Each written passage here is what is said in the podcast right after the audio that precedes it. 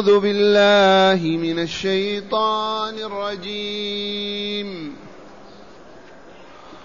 ومن آياته الليل والنهار والشمس والقمر.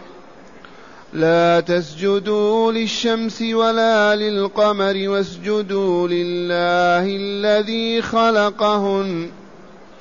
واسجدوا لله الذي خلقهن إن كنتم إياه تعبدون. فإن استكبروا فالذين عند ربك يسبحون له بالليل والنهار وهم لا يسأمون. ومن آياته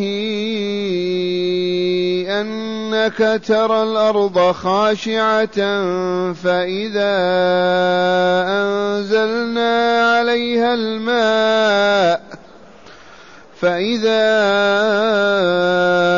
أنزلنا عليها الماء اهتزت وربت إن الذي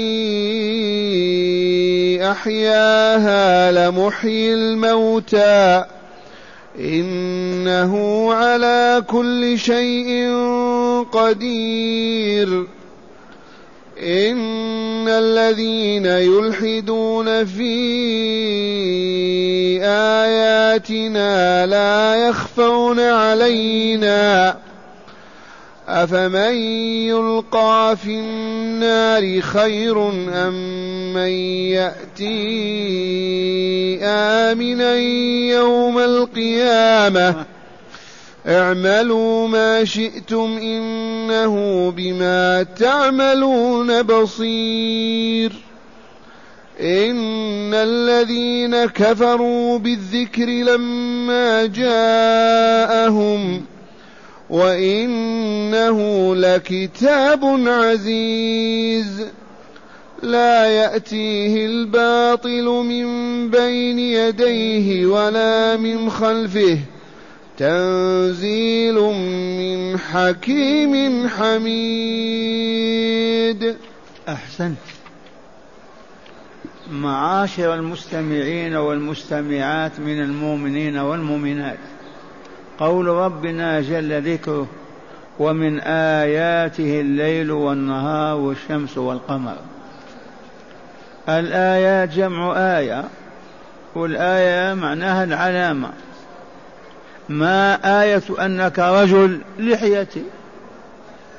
ما آية أنك ضعيف البصر أن الضار على عيني الآية علامة.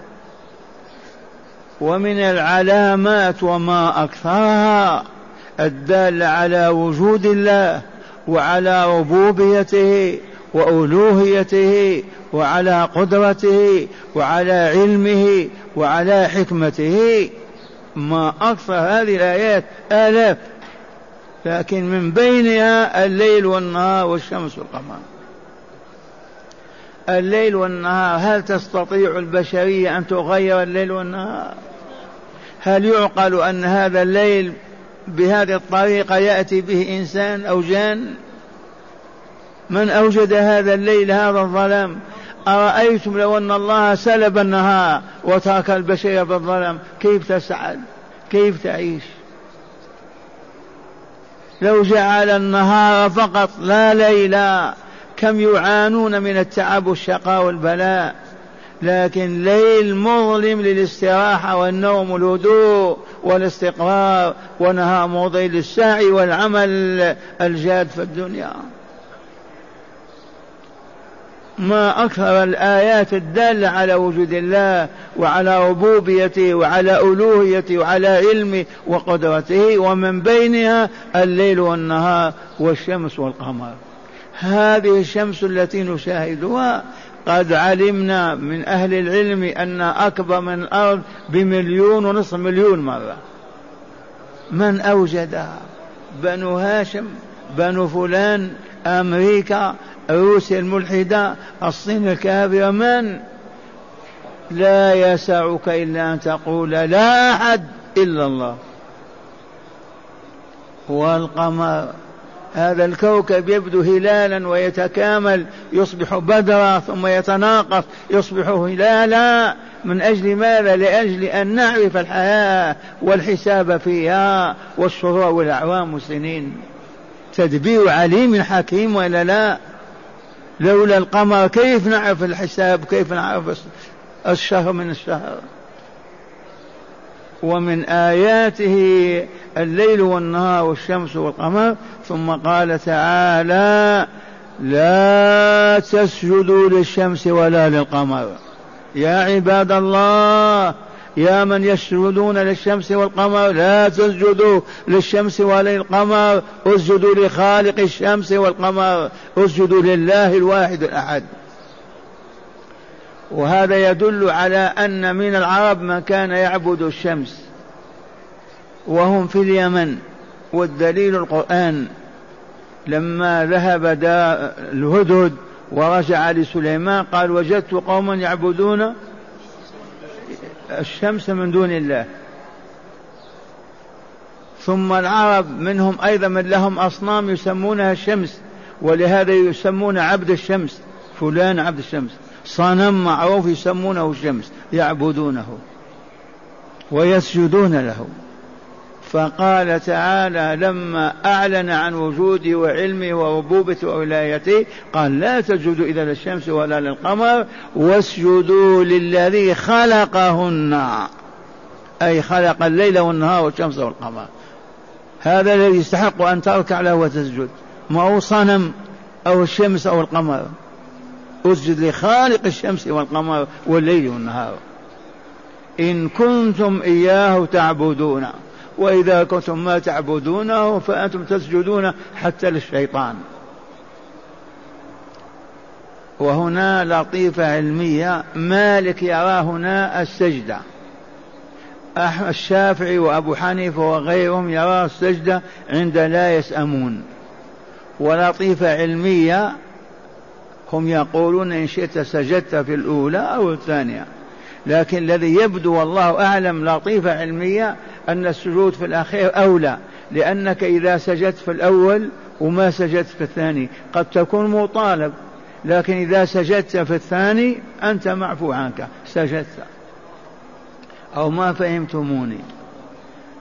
مالك ومن وافقه أن السجود العزم عند قوله إن كنتم إياه تعبدون. الشافعي وأبو حنيفة وغيرهم يقولون عند قوله لا يسأمون. عرفتم هذا؟ ويقولون الكل جائز إن شئت سجدت عند الأولى أو عند الثانية. ما هي اللطيفة التي قلت لكم؟ السجود عند الأخيرة أحوط. انتبهتم؟ أليس أحوط؟ سجدت. لا تسجدوا للشمس ولا للقمر واسجدوا لله الذي خلقهن إن كنتم حقا إياه تعبدون. ومع الأسف لما جهلت هذه الأمة وهبطت يسجدون في بعض الجماعات يأتون قبر الضريح يزحفون. والله يزحفون على ركبهم. وأي هذا أفظع من السجود. انتبهتم؟ وبعضهم يسجد للحكام جهلا يركع. وبعضهم الألعاب رأيناهم رياضة يركعون لمن يقودهم. وهذه سجود وعبادة لغير الله كفر ولا تحل أبدا. لأن لفظ السجود يطلق على الركوع كل ركوع سجود انخفاض وانكسار. انتبهتم ثم قال تعالى لرسوله صلى الله عليه وسلم فإن استكبروا أبوا أن يسجدوا لله فالذين عنده عند ربك وهم الملائكة يسبحون له بالليل والنهار وهم لا يملون ولا يسأمون. فإذا كفر الناس أبوا يسجدوا للرحمن يا رسولنا لا تحزن لا تكرب فإن لله تعالى ملائكة حملة العرش وغيرهم ما من شبر أو موضع قدم في السماء إلا وعليه ملك سجد وراكع والله العظيم. وإذا لم يسجد هؤلاء لا تكرب ولا تحزن. فإن فإن استكبروا فالذين عند ربك يسبحون له بالليل والنهار وهم لا يسجدون. سبحان الله وبحمده. سبحان الله العظيم. وهم لا يسأمون أي لا يملون. قال زهير في شعره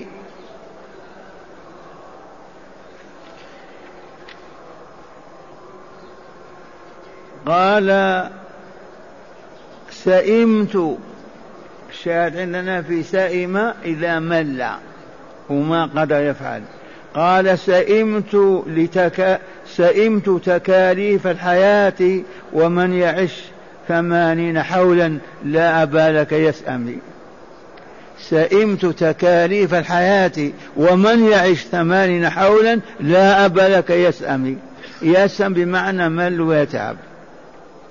فهؤلاء الملائكة يسبحون الليل والنهار طول الحياة وقبل الحياة. لا يسأمون ولا يملون ولا يتعبون. ثم قال تعالى وقوله الحق. ومن آياته الدال على وجود الله وعلمه وقدرته ورحمته وعلمه وصفات الكمال التي هي صفاته ومن آياته أنك ترى الأرض خاشعة. أيها السامع من آيات الله الدالة على أنه قادر على أن يحيي الموتى على أن يجمع عظامها ورفاتها ويحييها كما كانت وأفضل مما كانت ما يدل على ذلك أنك ترى الأرض خاشعة لاصقة جامدة ما هي منتفقة ولا مرتفعة إذا منعت من المطر فإذا نزل المطر ارتفعت وتحللت. ومن آياته الدالة على قدرته على إحياء الموتى بعد موتهم ليحاسبهم ويجزيهم. من آياته الدالة على ذلك أنك ترى الأرض هامدة لاصقة بالأرض فإذا أنزلنا عليها الماء اهتزت وربت وأنبتت من كل زوج بهيج. أليس كذلك؟ إن الذي أحياها إذا لقادر على أن يحيي الموتى. ومن آياته أنك ترى الأرض خاشية منكسرة فإذا أنزلنا عليها الماء اهتزت وربت. الاهتزاز ترتفع وإلى الله تخرج النباتات منها. إن الذي أحيا هذه الأرض الميتة بماء السماء قادر على أن يحيي الموتى إذ هو على كل شيء قدير. الآيات الأولى في تقرير التوحيد وإلا لا؟ وهذه في تقرير البعث. وكل الصور المكية تعمل على تقرير البعث والحياة الثانية والجزاء والتوحيد والنبوة المحمدية. كل الآيات تعمل على إيجاد عقيدة سليمة صحيحة وإيمان بمحمد صلى الله عليه وسلم والبعث الآخر والجزاء الذي يتم فيه. وقوله تعالى إنه على كل شيء قدير. لا يعجز الله شيء قط. الذي خلق هذا الكون يعجزه شيء لا يعجزه شيء أبدا. إنه على كل شيء قدير. ومن ذلك آمنوا بأنكم إذا متم وأصبحتم ترابا وعظاما نخرا سوف يحييكم كما يحيي الأرض بعد موتها.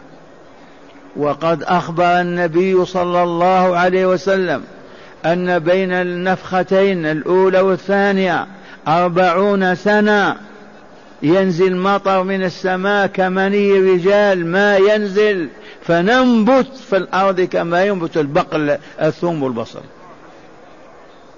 لكن رأس الثوم في ذراع لكن هذا فيه مترين وثلاثة. ننبت كما ينبت البقل متى هذا؟ لما تهلك البشرية كل ما فيها وتنتهي الحياة هذه نهائيا وتصبح الأرض كقصعة أو كصحن أو كصفحة حينئذ ينزل ما من السماء فننبت بواسطة العجب عجب الذنب العظيم الصغير في آخر خرزات الظهر. ذلك الذي والله لا ننبت منه كما ينبت القمح والشعير.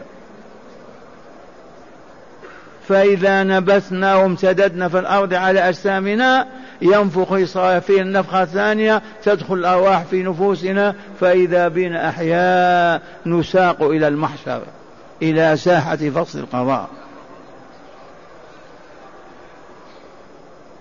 ثم قال تعالى اسمع هذا الخبر إن الذين يلحدون في آياتنا لا يخفون علينا. سوف ننزل بهم البلاء والعذاب والشقاء. من هم الذين يلحدون في في الآيات يحرفونها يبدلونها يميلون بها إلى أغراضهم وإلى شهواتهم. الحد يلحد إذا مال عن الطريق. كما نلحد الميت في الكفن في القبر نجعله في جانب القبر. نميل به. هذا خبر للذين يردون على القرآن ويتزعمون الرد عليه وأنه كذا وكذا ويحرفونه. اسمع الخبر. إن الذين يلحدون في آياتنا لا يخفون علينا. ومعنى هذا لنهلكنهم لنسلطن عليهم بلاء العذاب. ومأواهم جهنم بئس المصير. تهديد عظيم. فلهذا يجب ألا نميل بشهواتنا وأطماعنا ودنيانا في القرآن. نقول الحق كما هو. أما تحريف كلام الله لنبيح الحرام أو نحلل الحرام نحرم الحلال أو كذا أو نبيح بدعة أو باطل أو منكر لا يحل أبدا. واسمع الوعيد. إن الذين يلحدون في آياتنا لا يخفون علينا نعرفهم. وبعد ذلك ننزل البلاء بهم. وإن أردت أن تعرف البلاء فاسمع الله تعالى يقول أفمن يلقى في النار خير أم من يأتي يوم القيامة آمنا؟ قولوا. أفمن يلقى في النار خير أم من يأتي يوم القيامة آمنا؟ الذي يأتي يوم آمنا خير قطعا ذاك في جهنم. ومعنى هذا أن الذين يلحدون في آيات الله ويحرفونها للشهوات والأطماع والدنيا هؤلاء مصيرهم جهنم. وقد تنزل بهم العقوبة في الدنيا قبل الآخرة لأن الله هددهم. إن الذين يلحدون في آياتنا لا يخفون علينا. سننزل بهم ما ننزل ونهلكهم. أفمن يلقى في النار خير أم من يأتي آمنا يوم القيامة؟ قولوا الذي يأتي يوم القيامة آمنا. ألا وهو المؤمن التقي. والملحد هو الكافر الفاسق الفاجر والعياذ بالله تعالى. ثم قال تعالى لهم اعملوا ما شئتم إنه بما تعملون بصير. هذا الأمر للتهديد والوعيد. اعملوا ما شئتم. لننزلن بكم عذابنا. لنسخطن عليكم ولا نرضى. لندخلكم جهنم لتشقوا أبدا. اعملوا ما شئتم. الرسول الكريم كان يعاني من أولئك العمالقة. المتعاندين المتكبرين يحوفون كلام الله هكذا. اصبر يا رسول قل لهم اعملوا ما شئتم. إن الله بما تعملون بصير عليم خبير. وسيجزيكم بكفركم وشرككم وإلهيتكم للأصنام والأحجار. اعملوا ما شئتم. إنه تعالى بما تعملون بصير. لا يخفى عليه شيء. الكافر والمؤمن البار والفاجر التقي والفاجر الكل هم بين يدي الله يعلمهم أكثر مما نعلم أنفسنا. لا يخفى عليه شيء. أبدا. وسيجزيهم. ثم قال تعالى لا يأتيه الباطل. أي لا يأتي القرآن الكريم الباطل من بين يديه ولا من خلفه ما يستطيع أن يزيد فيه من أوله ولا أن ينقص منه حرف واحد من آخره أبدا. بقيت آية أخرى. هي قوله تعالى إن الذين كفروا بالذكر ما المراد من الذكر؟ والله إنه القرآن. القرآن يسمى الذكر أليس كذلك؟ من ذا الذي يسمع القرآن ولا يذكر الله؟ بمجرد ما يسمع القرآن يذكر الله. هو الذي أنزله. حتى الكافر إذا سمع القرآن يفهم أن هذا هو الذي أنزله الله. ولهذا سمي القرآن بالذكر.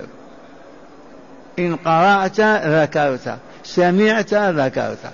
لكن إذا ابتعدت وصممت ولم تسمع لم تذكر. أبدا. لا تذكر الله ولا الدار الآخرة. إن الذين كفروا بالذكر لما جاءهم أي بالقرآن لما جاءهم وإنه أي القرآن العظيم لكتاب عزيز. كتاب عظيم عزيز. إي والله 114 صورة 4 6400 آية. هذا كلام الإله تحدى الله به الإنس والجن مع بعضهم البعض. على أن يأتوا بمثله فعجزوا وخنعوا وخلعوا بل تحدى فصحاء العرب وبلغاهم بصورة واحدة. والله ما استطاعوا. إن كنتم في ريب مما نزلنا على عبدنا فأتوا بصورة من مثله. وادعوا شهداءكم من دون الله كنتم صادقين.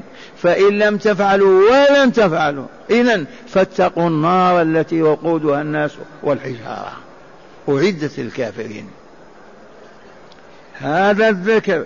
يقول تعالى إن الذين كفروا بالذكر أي بالقرآن لما جاءهم انتهى إليهم بواسطة رسولنا وعبادنا وإنه أي القرآن لكتاب عزيز.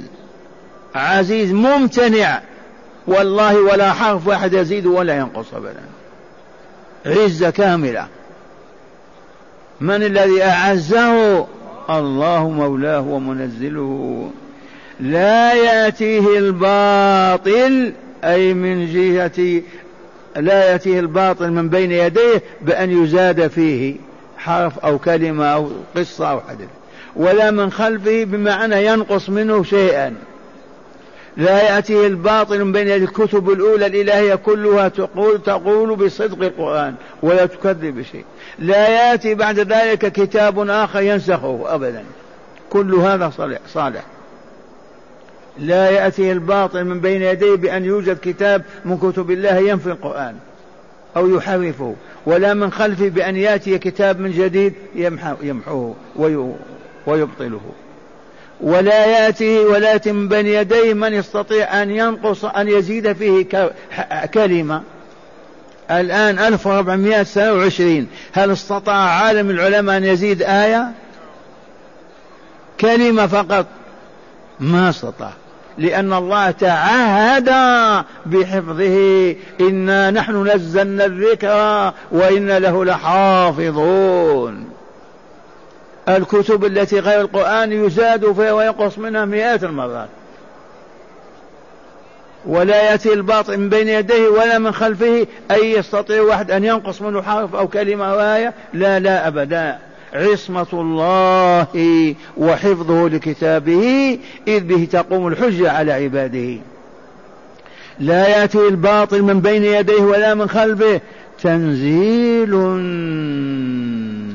من نزله هذا من أين نزل؟ ما خرج من الأرض. هذا نزل من فوق. تنزل من فوق في الدار ولا لا؟ من السطح.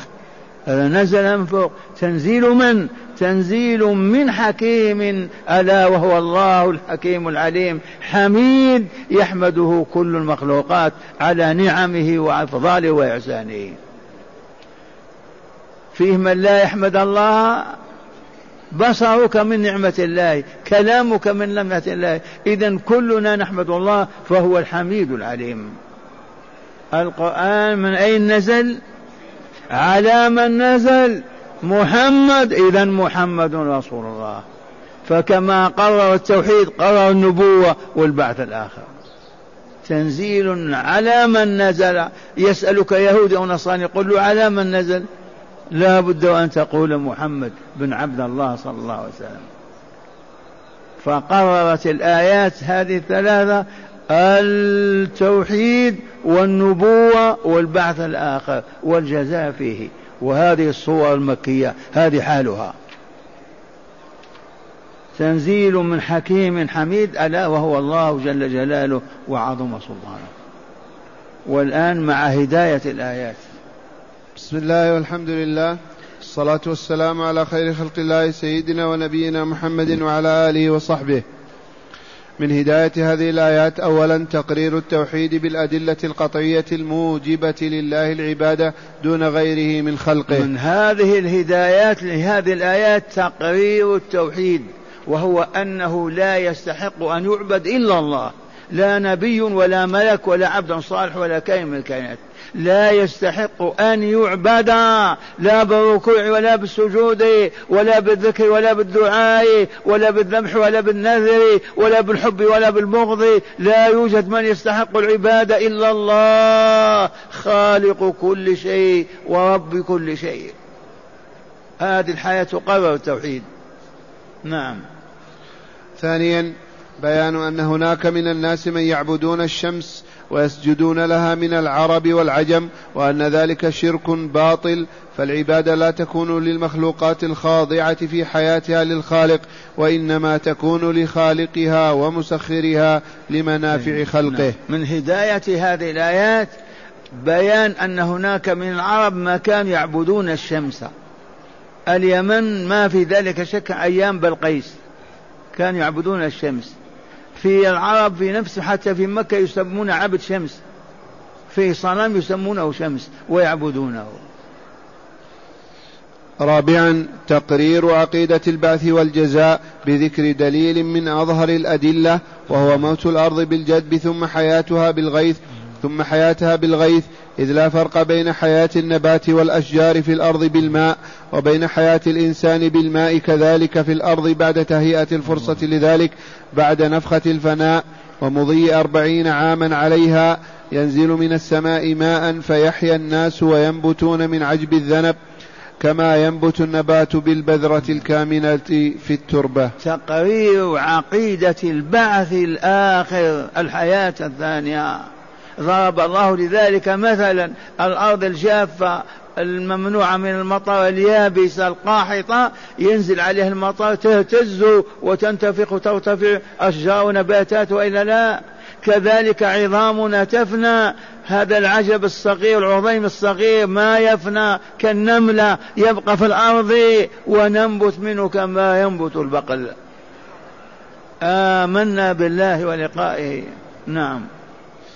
خامسا تقرير قدرة الله على كل شيء أراده وهذه الصفة خاصة به تعالى موجبة لعبادته وطاعته بعد الإيمان به وتأليهه. نعم من هداية الآيات تقرير أن لا قدرة لمخلوق القدرة لله. قدرة الله لا يعجزها شيء.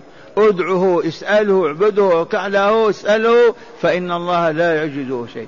يحيي الموتى يميت الحياة ينبت الأرض يحييها يميتها إذ هو على كل شيء قدير وهذا لن يكون إلا لله. لا يوجد كائن من الكائنات أنه قدير على كل شيء أبدا. سادسا حرمة الإلحاد في آيات الله بالميل بها عن القصد والخروج بها إلى الباطل. حرمة الإلحاد في آيات الله. وقد عرفتم الإلحاد هو الميل وإلا لا؟ هو تحريف المعنى. الآية تدل على معنى كذا ويصرفها يحرفها حتى ما يعبد الله وحده. فيحل ما حرم الله أو يحرم ما أحل الله. أو يشيع منكرا أو باطلا بتحريف الآيات والعياذ بالله. إن الذين يلحدون في آياتنا لا يخفون علينا وسوف ننزل بهم نقمنا وعذابنا. فلهذا نقول الله أعلم. علمت قل معنى الآية كذا وكذا ما علمت قل الله أعلم. نعم. سابعا التهديد الشديد لكل من يحرف آيات الله أو يؤولها على غير مراد الله منها. الوعيد الشديد لمن يحرف آيات الله ليفسد على الأمة دينه وعقيدته وعبادتها وشرعها وقانونها. وما أكثر هذا النوع من الذين يدعون العلم والفلسفة والكذب والباطل. والعياذ بالله. نعم. وأخيرا تقرير مناعة القرآن وحفظ الله تعالى له وأنه لا يدخله النقص ولا الزيادة إلى أن يرفعه الله إليه إذ منه بدأ وإليه يعود. من هداية الآيات تقرير أن القرآن عزيز. والله لا يقدر على أحد في الكون أن يزيد فيه آية ولا أن ينقص منه أخرى. ابدا. لأن الله تولى حفظه. إنا نحن نزلنا الذكر وإنا له لحافظون. وانظر 1400 سنة هل تغير في القرآن شيء؟ في بين العرب والعجم في الشرق والغرب. الكتب الإلهية التوراة والإنجيل الإنجيل حولوا إلى خمسة إلى ثلاثين إنجيل. وبعد جمعوها في خمسة أناجيل. التوراة لا تسأل عما زاد فيها اليهود ونقصها القرآن والله ولا حرف واحد. وصدق الله العظيم. إنه لكتاب عزيز. آمنا بالله بكتابه. قال الشيخ في النهر تضمنت الآية ست, ست صفات للقرآن العظيم وهي تضمنت الآية ست صفات للقرآن الكريم. ما هي؟ أولا أنه ذكر يذكر الناس بما يغفلون عنه. كما سمعنا القرآن ذكر. نعم. ثانيا أنه ذكر للعرب أي شرف لهم كقوله. ذكر للعرب أي شرف لهم. نعم. العرب شرفوا شرفوا بالقرآن لأنه نزل بلسانهم. نعم. أنه ذكر للعرب أي شرف لهم كقوله وإنه لذكر لك ولقومك, ولقومك. آية من كتاب الله. ثالثا أنه كتاب عزيز والعزيز النفيس والمنيع أيضا إذ أعجز الإنس والجن أن يأتوا بمثله. أعجز الإنس والجن على أن يأتوا بمثله. عزيز نعم. رابعا أنه لا يتطرق إليه الباطل ولا يخالطه بحال. لا يتطرق الباطل إلى القرآن أبدا لا بالزيادة ولا بالنقص. أبدا يبقى هو هو ما أحله الله حلال وما حرمه حرام. ما أخبر به واق كما أخبر. نعم. خامسا أنه مشتمل على الحكمة وهو حكيم وذو حكمة وحاكم أيضا. أي نعم هو حكيم ومشتمل على الحكمة ويعلم الحكمة. نعم. وأخيرا أنه تنزيل من حميد والحميد المحمود حمدا كثيرا. تنزيل من حكيم حميد والمحمود هو الله يحمده من في السماوات ومن في الأرض.